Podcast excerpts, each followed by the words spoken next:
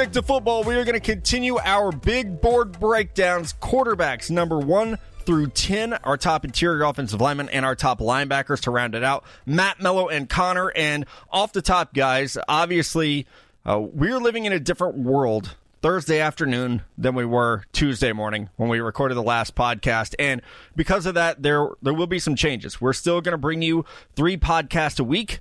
We're still going to break down the NFL draft, but uh, until we have more information for the foreseeable future, uh, we will not be on camera. So if you watch the show on YouTube, if you watch in the BR app, uh, that is just being paused temporarily until uh, things kind of get back to normal. So still three podcasts a week. We're going to be here breaking down uh, as much NFL news as we can uh, as things kind of unravel with the coronavirus. So uh, hopefully, I know all three of us feel this way. Y'all take care of yourselves follow the directions that we're being given. If you don't have to go into work and you're fortunate enough, like we are, to work for companies that aren't making you go into work, take advantage of that, wash your hands, and, and let's just take care of each other. Like, it's not enough of that going around. Let's just be kind to each other. Let's take care of each other. Be informed about what's going on. That's important. There, there's a lot, and obviously, uh, the NCAA canceling uh, March Madness not really something that we deal with. Uh, but I think eventually we are going to have to deal with what the NFL does with the coronavirus and how they handle everything. No news as of right now when we're recording. It's uh, about four o'clock Central Time on Thursday. But like Matt said, if we hear anything, we will let you guys know. Three times a week, still Monday, Wednesday, Friday. It's going to be interesting. I mean, we've seen the sports world completely come to a halt here. Obviously, not only just suspensions, but now the March Madness tournaments being canceled. So, baseball season is going to be pushed. The NBA and NHL seasons are on hold. There's just so much going on in the world with this now all at once. And I guess if there is some kind of bright side, you know, we will still be delivering shows. If you're tired of opening Twitter and going to the Explore tab and reading about the coronavirus for five hours straight or having the news on and you need a you need that 45 minute break or an hour break, you know, hopefully this show can continue to deliver that to you. And one thing, uh, and we're going to spend some time on this at the top of the show, the NFL has canceled their annual meeting, but they have also said that the league year, which is scheduled to start March 18th, will go on as planned. So right now, we've not seen changes from the NFL. We haven't seen, again, as of Thursday night, we haven't seen anything about will the draft be postponed? Will it be changed? Talking to scouts today, just trying to get a feel because I know, like, uh, uh, you know, Mello is a Chiefs fan, Connor's Jets fan. Both your teams have pulled people in off the road and said, hey, coaches, scouts, you're not going to be going to pro days, you're not going to be going to private workouts. Come in. You don't need to be out there. I've talked to many scouts today who actually, number one, I mean, they're relieved because a lot of these guys are, you know, go, you're going from hotel to hotel. You're not eating well. You're not taking care of yourself at, at the level you would like to. So they're relieved that they now get to like just go home and be with their families, who we're all concerned about at this point. But then also, I don't know. I bet I talked to four or five different scouts over the course of the last 24 hours who were like, you know what?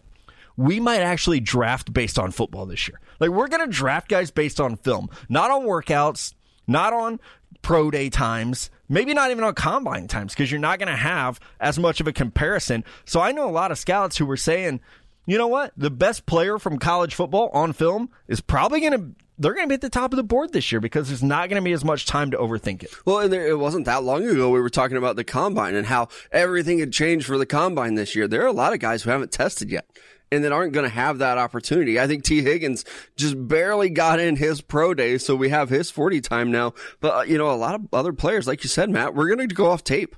Like you don't have those workouts. You're not going to have the private workouts. You're not flying out there to meet uh, with teams. I saw Jordan Brooks, a guy we're going to talk about later, the linebacker from Texas Tech, had 15 meetings scheduled wow. with teams, and now and he's, he's not able to. And a guy like him who's been hurt. That's from the player's perspective. That's who could be hurt in this process. Is a guy like Jordan Brooks or Brandon Jones, who is another player in that. Tua. Or, it'll be like the NBA draft where you're drafting everything off potential. Or, you know, MLB where they just say, uh, what I saw on tape, I think we can probably develop this guy. So maybe guys like that that do have a lot of question marks, but have a lot of potential, maybe we see their name rise up now. One thing I saw on Twitter, guys, someone asked me this. What happens to Tua? I think it was Andrew Magnuson asked us this. What happens to Tua, who uh, was expecting a pro day on April 9th? Now, that is 27 days from now. A lot could change. Hell, a lot's changed in two days. A lot can hopefully change for the positive positive in 27 days. So what will happen with Tua and with these other guys, Mello and Connor? Here's what could happen.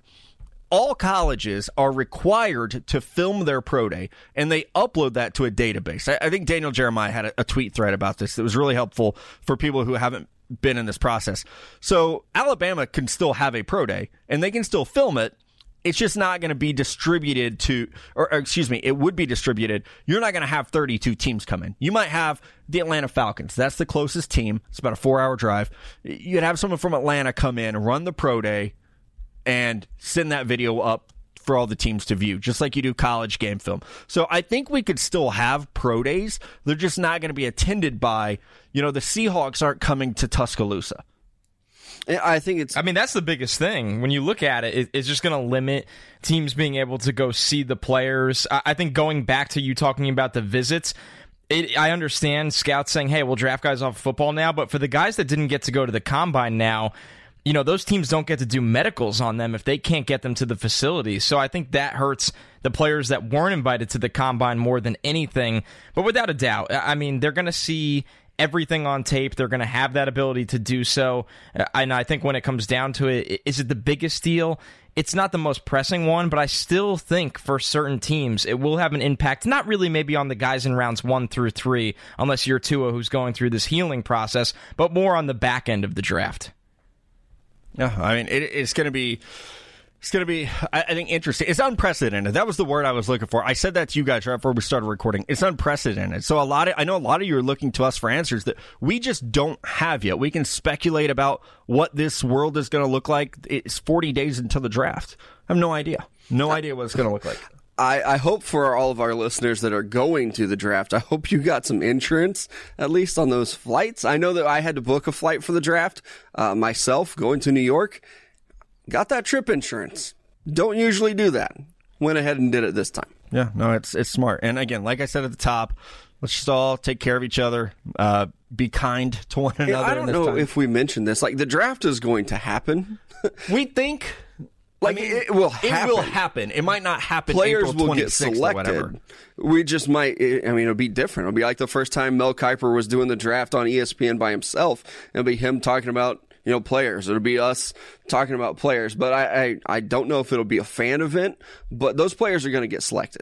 Probably the same day yeah, in April. I yeah, I just can't see it you know, being something for the public. You're not letting 600,000 people. That's the thing. Nashville last year had an estimation of 600,000 people across three days, which brings in an unbelievable amount of tourism revenue. That has to be put to the side. You are not having that kind of show in Vegas. I think for the team, it, it really just seems to me, guys, like this would be a digital experience. I, I can't even see them having any kind of stage. Maybe they do something very closed off where there are top tier players there that get to go shake the commissioner's hand or maybe even give him a fist bump at this point, honestly. And, no and then you just hold up the jersey and take the picture, and that's it. And for the teams, they're just all doing this digitally. I don't see how you can have a crowd. I, I mean, here in New York, they don't want crowds anything over 500 right now. Uh, that is not a big number of people. It's I think the NFL draft is going to look like the coolest fantasy football draft you've ever seen. It'll be like watching somebody else's online draft being very excited about the players that they get.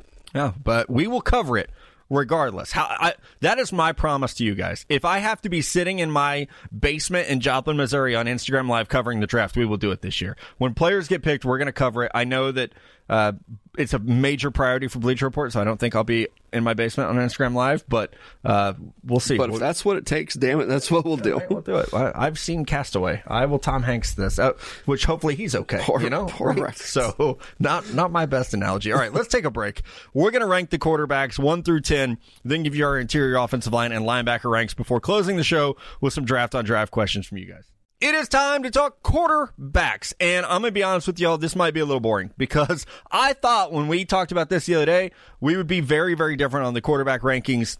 We are not, which uh, I think says a lot about this class. And one way that I view it is I believe there's an elite quarterback in this class. Below that, there's a really good quarterback. Then there's some question marks. Then there's some backups. That's how I view it. Now, if seven players came out of this class and eventually started in the NFL, I would not be surprised because there is, I, I think, well, let's just jump into it. Number one for me, Joe Burrow. Number two, Tua. Number three for me, Justin Herbert. Four, Jordan Love. And I'll tell you, I have those two players ranked right by each other. I believe they're 21 and 22 on my big board. I am trying to split them, and it's very hard. I, I text Mello the other day.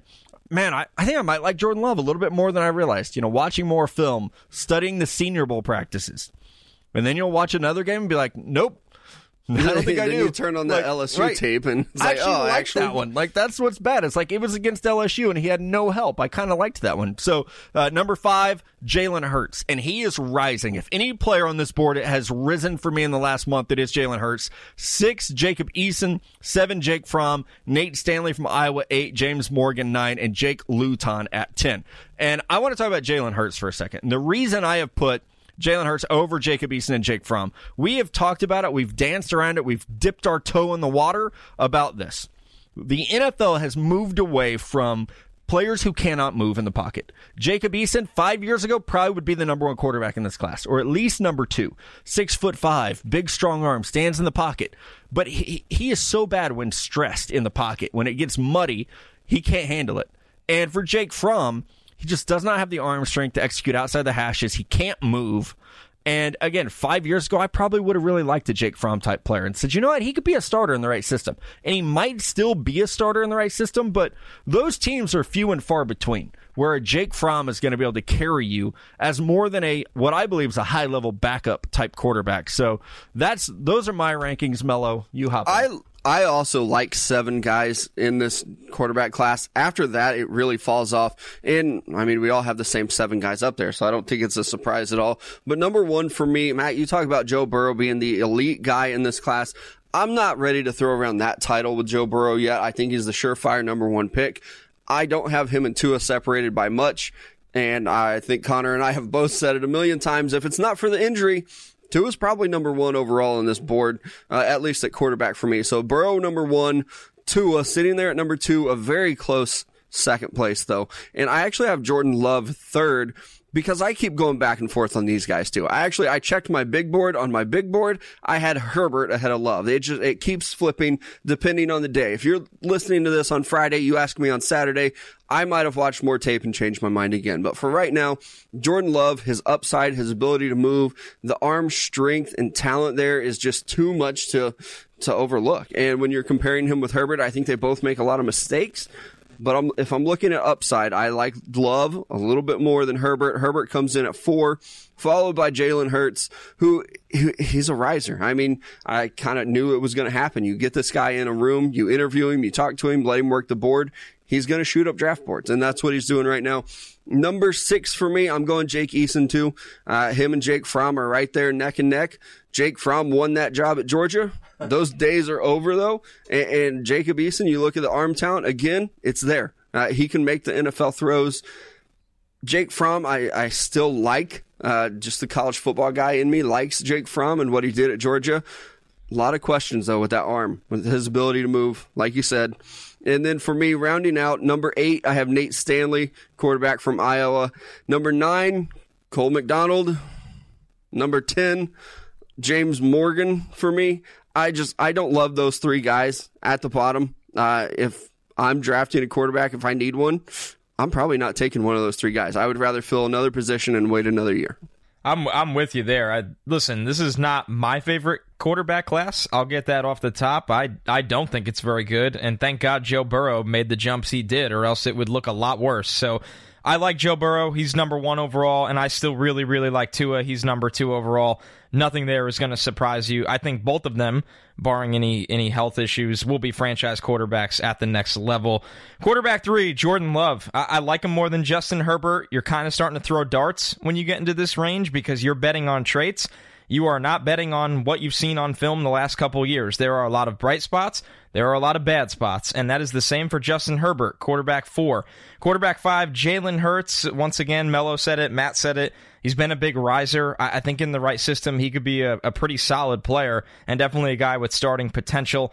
Quarterback six, Jake Fromm, just never took really the right steps in the last couple years after a very, very promising freshman season. He looks like a long term backup. Quarterback seven, Jacob Eason, uh, just, you know, huge arm, has been horrific under pressure.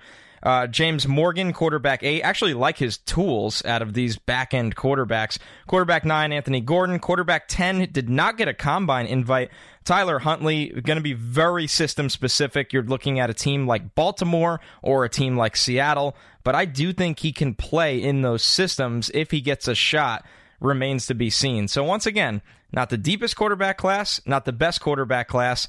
It seems like an average one. There's two guys I feel really good about, and then the rest are a mix of traits guys and long term backups. Yeah, and uh, like Anthony Gordon intrigues me as a one year starter at Washington State. Cole McDonald's kind of like kind of fun. I know we joked the other day he's he been amazing fun. in the XFL, but like he's fun to watch. But again, I'm not uh, of the 255 picks. I don't know that I'm using one on him. You know, right? I think that, I mean, none of us mentioned Shea Patterson. I guess we can talk about him. Steven Montez is another guy. There's just, there are some quarterbacks out here that they're okay, but I'm probably not drafting them. I, I think if I'm any NFL team, I'm probably putting seven of these guys on my board. And then after that, don't care just not taking one. Well, like I know you have your drafted quarterback every year theory. Maybe not I, this think year. This year you probably don't do that. well, maybe not this year. And I, I, will. Mine is kind of you know it's more wordy and not as fun to say. But like add one through undrafted free agency if you don't have the pick. Mm-hmm. You know if you got yeah. five picks, you're not drafting one. But right. And honestly, like if I had to roll the dice on a day three quarterback this year, we didn't see Nate Stanley at the Senior Bowl or the Shrine Game or the NFLPA. I like Nate Stanley's tools at least. I might honestly like if I just had to like fuck it, roll the dice, mm-hmm. it would probably be Anthony Gordon. Yeah, if I, I were drafting for like if I were a GM if you're sitting there in like round five and you're like, well, ownership wants me to take a quarterback, we kind of need a backup guy. If I'm stuck with one of them, I would take Nate Stanley out of Iowa. Yeah, it gets interesting. I- would probably go with Gordon. Once again, I said I like some of Morgan's tools. It just seems like Eason, Fromm, those guys are going to be overdrafted. I, I don't think either of them make it out of the second round. Yep. And I don't feel great about that at all, honestly. Fromm is the guy where you look at it and you go, man, I'd love to have him at the end of the third round, early fourth round as my long term backup or spot starter. I just think he's going to be more valued than that by the league. Yeah. And I, I think with Eason, you have a guy who you're hoping really, really hard that you can iron out some of his bad habits of you know decision making and the struggles that we saw against any type of good defense for him. So it, it's your betting, and I think that's one like almost common theme with this class is like with Burrow, you're betting that this one year is the real deal. With Tua, you're betting he can stay healthy. With Herbert and Love, you're betting that their decision making is better than you think it is because I don't think either player is particularly inaccurate. I think they just make really bad decisions. Yeah. like with Jalen Hurts, you're betting that his arm continues to get better and that his mobility outside of the pocket can ha- have success in the NFL, which is always, you know, still a question, even with some of the guys that are in the pros now. I mean, is it sustainable because it's still new and we haven't really seen a guy have that longevity throughout his career with that mobility? I mean, honestly, I think like Michael Vick might be the only one and he was, he's an outlier. He's, he's not the norm. All right, those are our quarterbacks. Let us know which one you want for your team, which one you don't want for your team. Because I think that's sometimes the, the fun of it. It's like, you know, did you want Daniel Jones last year, or are you just rooting for him now because he's a giant? Did you want Dwayne Haskins, or is he just now a Redskin, so he's your guy? So which quarterback do you not want on your team? You can tweet at us at Stick to Football, an account that I believe I will be tweeting on more often now that we have a little downtime over the next couple weeks. We'll see. See how that goes. Let's take a break. We come back. Interior offensive line linemen and linebackers. It is not sexy to talk about interior offensive line play unless you're watching Quenton Nelson, but we're going to do it anyway. And I, for the purposes of NFL Draft 400 this year, we put guards and centers together just because there's a lot of versatility. We've seen that over the years. You draft a center, he might play guard, vice versa. And that fits really well with the guy who I have top of my list, Cesar Ruiz from Michigan. I think he could be amazing at either position, quite honestly. I don't believe that he'll go in the teens, but he could. Like he's that good of a player that I wouldn't be shocked if we see a Garrett Bradbury type pick for Cesar Ruiz from Michigan. He's just he's an amazing player. Number two for me, John Simpson. Three, Lloyd Cushenberry. Four, Damien Lewis. And five, Tyree Phillips. I have a couple guys left out here that you might be thinking like, why? Where's that guy? I'm worried about injury with some of these players, like Robert Hunt. Love him from Louisiana Lafayette. He's just mean. He's aggressive. I actually would have him. I would have him ranked above Damien he Lewis. Can play some tackle too. Yeah, I, I just I have questions about injuries there. And now we're seeing this process get twisted a little bit because of coronavirus. It'll be interesting to see how much we get to know about the medicals for guys like Robert Hunt, Matt Hennessy from Temple, Tyler Biadasz from Wisconsin. Then there are other guys like I like Nick Harris from Washington in his own scheme, but I don't like him well enough across the board to put him in a top five as it relates to all 32 teams. Yeah, and my list looks uh, quite a bit different, actually. I have Cesar Ruiz, the center out of Michigan. He's number one. I, I really like his game. Uh, there was, you know, again, there for a while, I thought he might fall to the Chiefs, and I was going to be very happy. I think we're kind of out of that talk. I, I, don't think he's a guy that's going to be available in the 30s anymore. Followed by Tyler Biadasz from Wisconsin. I still really like his game. Uh, those Wisconsin guys, I got a big old man crush on those big uglies, and I, I love their game. You know he's going to come in and be a road grader. I think he's athletic enough. Didn't have his best year uh, in 2019, but I think 2018 you put on that film, the guy still looks really good uh, for Wisconsin. Matt Hennessy, the center guard out of Temple that you talked about. I still have some question marks on him, but I like his upside and I like guys that can go and play both positions. I, I think that he could probably back up at guard, maybe start at center, give you a little bit of everything, followed by Lloyd Cushenberry. It just starts to get a little thin here. And then John Simpson's my number one, like true guard in this class. I like him. He might be drafted in the third or fourth round still, though. So, uh, not a lot of depth here after Ruiz from this position group. I was going to say, it just doesn't feel like a star powered interior class this year when you look across the board. And no surprise here, I'm with you guys. I have Ruiz as the top interior offensive lineman in this class by a pretty good margin. Uh, you know, if you've noticed something on the show, we've done as we've done these rankings, we've agreed on the top player at most position groups. I think besides wide receiver and safety, we've had a consensus at these groups. Number two, Robert Hunt. Uh, Matt mentioned some injury concerns.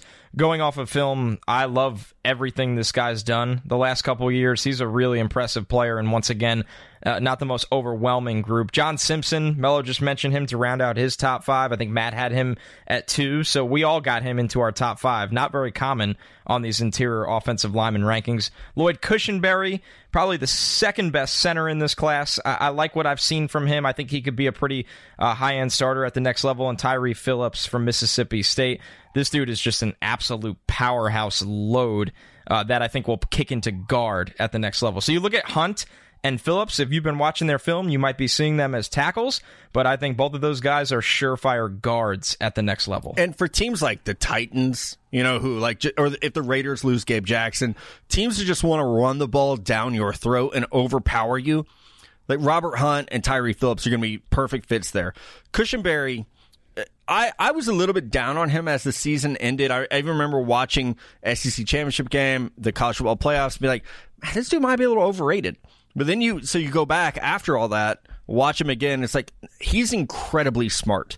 That is one of my favorite things about him. He's not gonna, he's not the most athletic.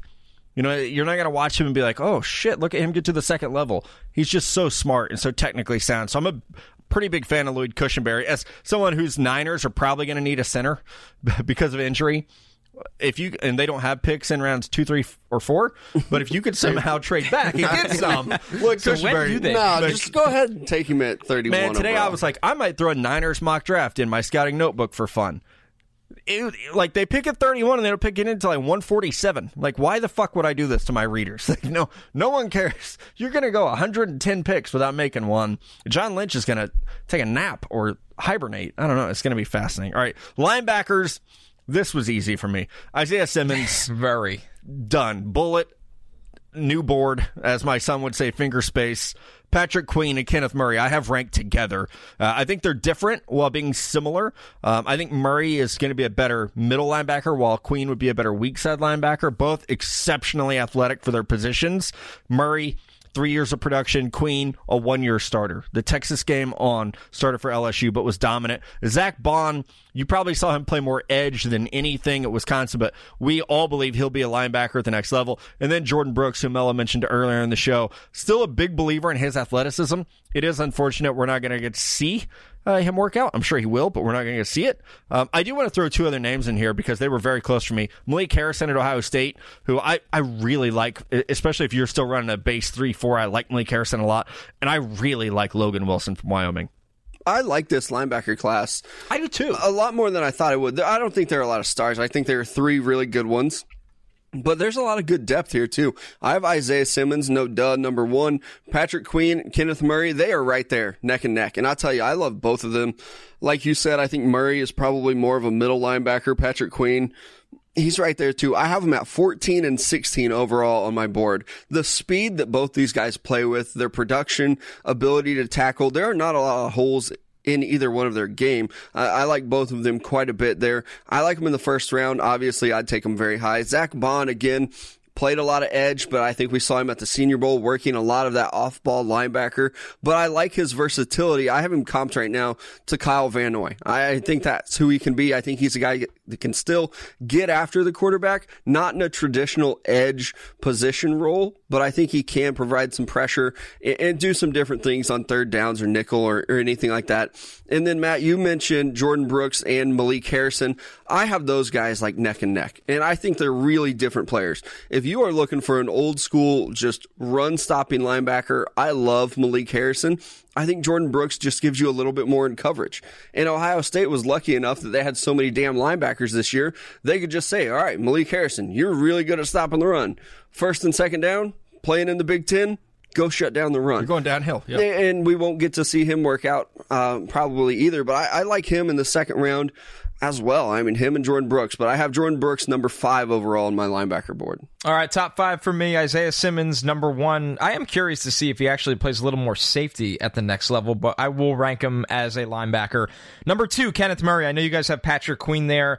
Uh, I think Patrick Queen is a great player, really dominates in coverage, but I just like Murray's rounded out game more than him. So Queen comes in at three, linebacker four, Zack Baun. All four of us have Baun at four. And number five, I'm not going to go Jordan Brooks. I'm going to go Malik Harrison. I mean, he is a Mack truck driving down the highway. That's how he plays. And I love it. And, you know, you bring up a good point. He might just be a two down backer at the next level, but he is phenomenal at what they ask him to do.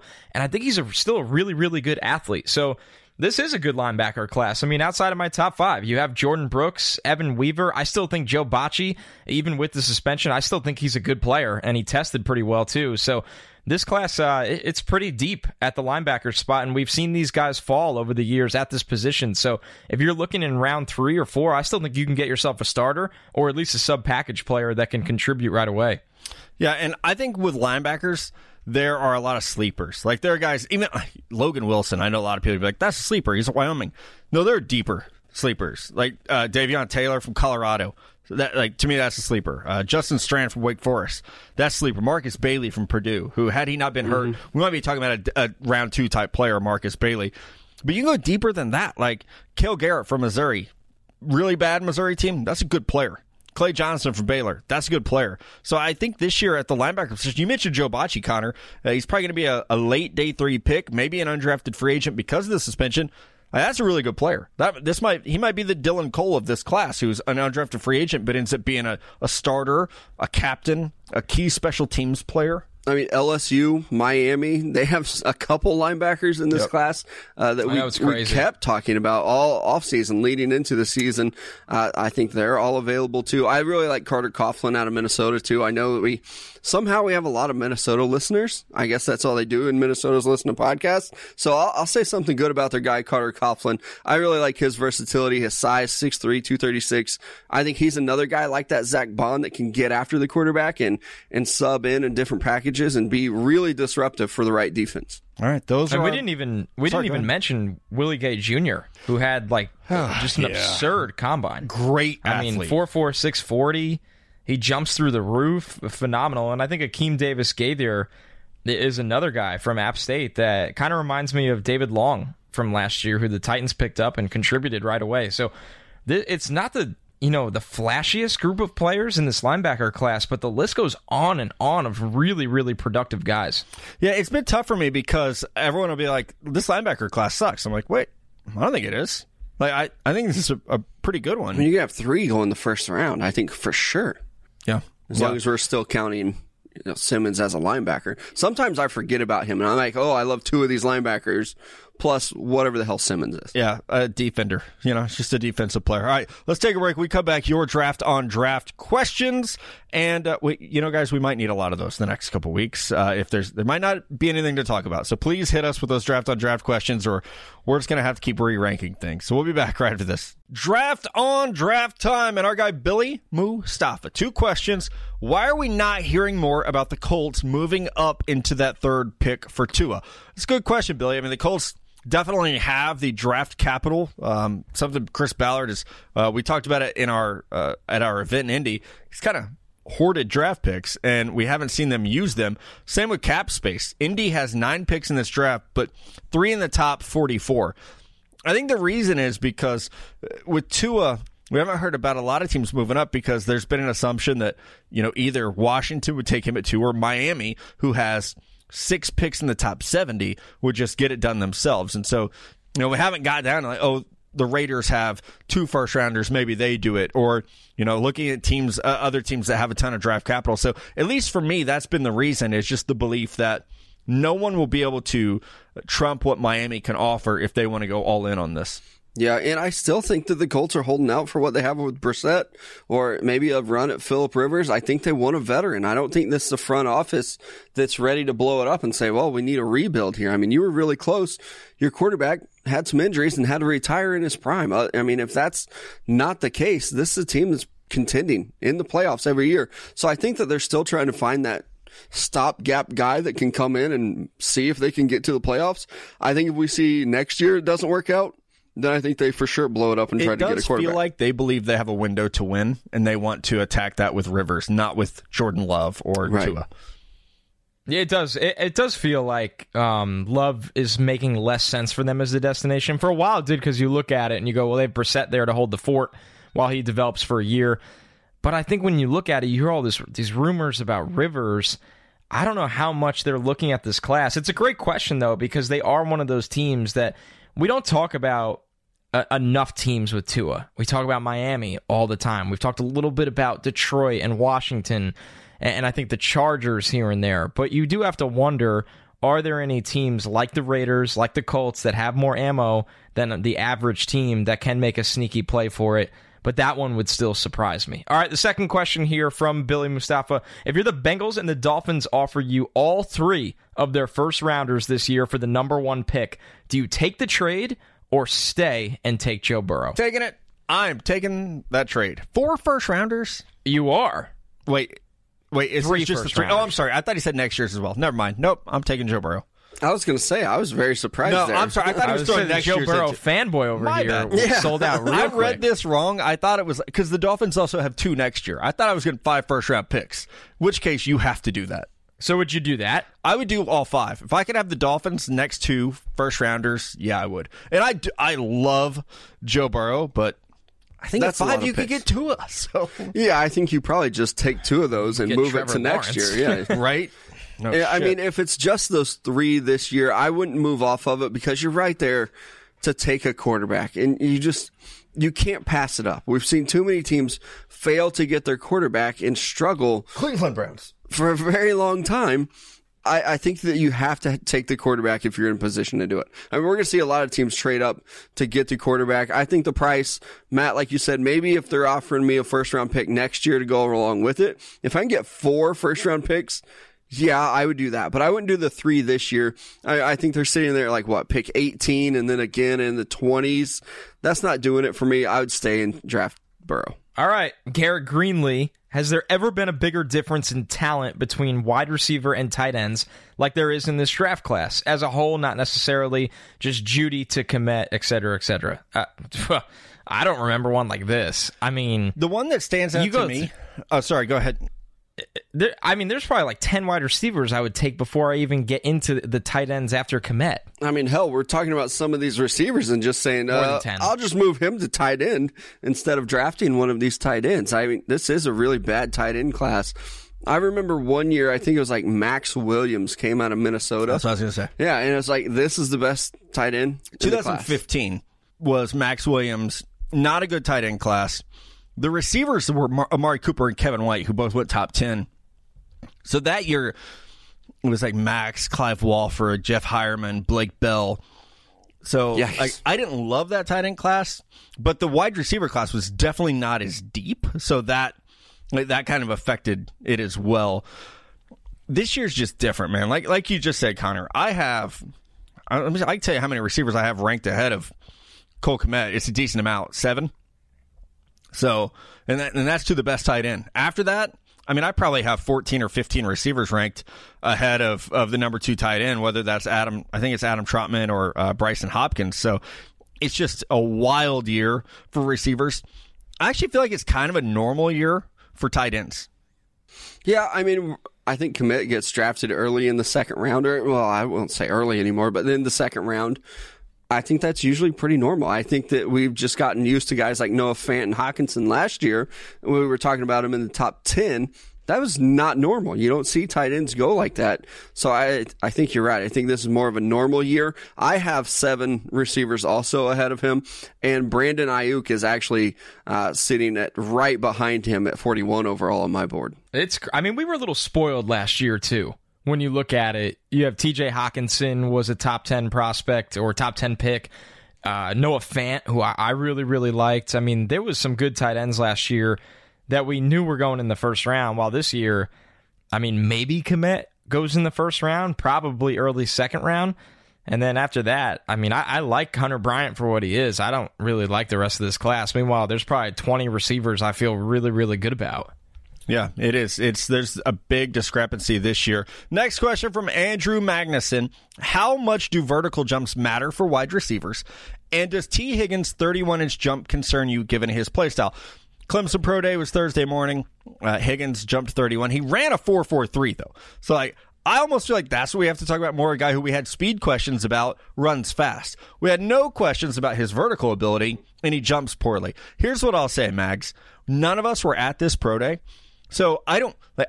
Did he pull up? Like, Did- yeah, did he pull a slip with his footing? Like, what happens to get 31 inches? Because I'll never forget. This taught me a valuable lesson. Several years back at the combine, there was like a linebacker or D lineman who only got nine reps on the bench, and all I see on Twitter is such and such player gets nine reps. I fire off a tweet and was like, "Are you freaking serious? How does he only get nine reps?" Well, it turns out he tore his labrum while benching. So it's like, but you don't you don't have that context when you just see a number. So all that is to say, 31 inches would be concerning for his play type, but it needs context. Like I need to know why he only got 31. Yeah, but you also see it on the tape. Him being able to go up and get the ball. He is big. I mean, almost six foot four. So I'm not really too concerned about a vertical. Uh, I'll tell you, I watched Donovan Peoples Jones jump out of the gym. It didn't move him up. I mean, I'm glad he was very athletic. I think it shows that he can play above the rim, but it's not it's not a difference maker, especially when you got a guy like Tee Higgins who we wanted to see him run in like the four fives, and he goes four four. That's much bigger news. Now I know that he can play vertically uh, in any offense almost. And then, of course, you have the you know the old pro day home track forty. Oh, yeah. where you're you're gonna add a little time to it. I I think when it comes down to it for Tee, he's a four five kind of guy, or maybe just a shade under, and that's fine. That's what you hope he is at his size and the way he plays. I I think the vertical, sure, it's disappointing, but I've watched enough of the guy for the last two years where I know he plays above the rim and he's great at the catch point and he's explosive, so it doesn't really bother me. Uh, it really, really doesn't. I think, man, the combine, the numbers, the scoring, the testing numbers this year have been tricky because, like, if you just, if you never watched a day of Jerry Jeudy in your life and saw his numbers, you'd be like, no thanks. And then you watch him and you're like, no, it's, this guy's awesome. So I think for Tee, it's just putting everything in context and. Uh, he's he's still my number five wide receiver and still somebody that I think goes in the first round. Yeah, I have him uh, at wide receiver five as well, and I yeah, have him at four. think he goes first round. Uh, good player, regardless of either number that you look at with that. Last question from Kenny eleven twenty three. If DJ Chark played with Joe Burrow, how high would he have been drafted? I will say this: not even just with Joe Burrow. If he'd played in an offense that was modernized, probably would have gone a lot higher. That's a hell of a player. Um, who I think we were all too low on. I mean, hell, the NFL was too low on DJ Chark. So uh, he was drafted number 61 overall. So I mean, he was still a round two pick. It's not we're not, talk, not talking about a guy that went day three, but he was the number eight receiver drafted in that 2018 class. I think he would have went higher than. Uh, I mean, he looked real good with Gardner Minshew throwing him the ball. So imagine what he could have looked like if he had Joe Burrow. I, I mean, I think if he gets to play with Burrow, I think he's a surefire first round pick. I think that we see him go for a thousand yards at LSU. I think everybody recognizes that length and speed. Uh, I think that we're talking about him. I mean, pretty much Justin Jefferson, what we saw this year out of him. I think he goes probably a little bit ahead of him. I mean, thousand yard season for Chark. I'm trying to look where I had him. Okay, so I had him 31st overall that year. I thought the film was good. He was really fast. He ran by people. He got open, and the ball didn't get there. So I think it's a great question because he should have been a top 40 pick and he could have been a top 30 pick if he had a good quarterback and like you said Matt a good offensive scheme that really matched uh, you know the kind of player he was. It's he's one of those guys where I feel like a lot of people liked him and he fell down the board a little bit but man he would be even better in the NFL not taking away anything from Gardner who had a really nice season but I know we go back to this all the time and it's probably annoying at this point but if you put Chark in an offense like Kansas City where they're pushing the ball down the field. He's a guy that has 1,400 yards and double digit touchdowns right away, in my opinion. Yeah, that I had him at 57 overall that year, so right about where he was drafted, which was uh, again uh, too low in my opinion, especially when you consider that like Dante Pettis was drafted ahead of him, Christian Kirk. Anthony Miller, James Washington, uh, who hasn't Jesus. been bad, but then DJ Chark and Michael Gallup were the next two receivers picked. So and they're pretty good. They're both pretty good. Not bad football players. All right, that is our show. Connor and I will be back Monday afternoon. We'll record Monday morning. We'll be back Monday afternoon. Uh, have a safe weekend, everyone. Be smart, like Mello said. Pay attention to what's going on. CDC.gov. Follow them on Twitter uh, if you want to stay up.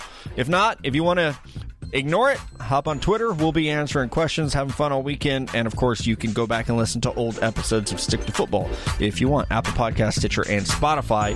We'll talk to y'all Monday morning. Have a good weekend.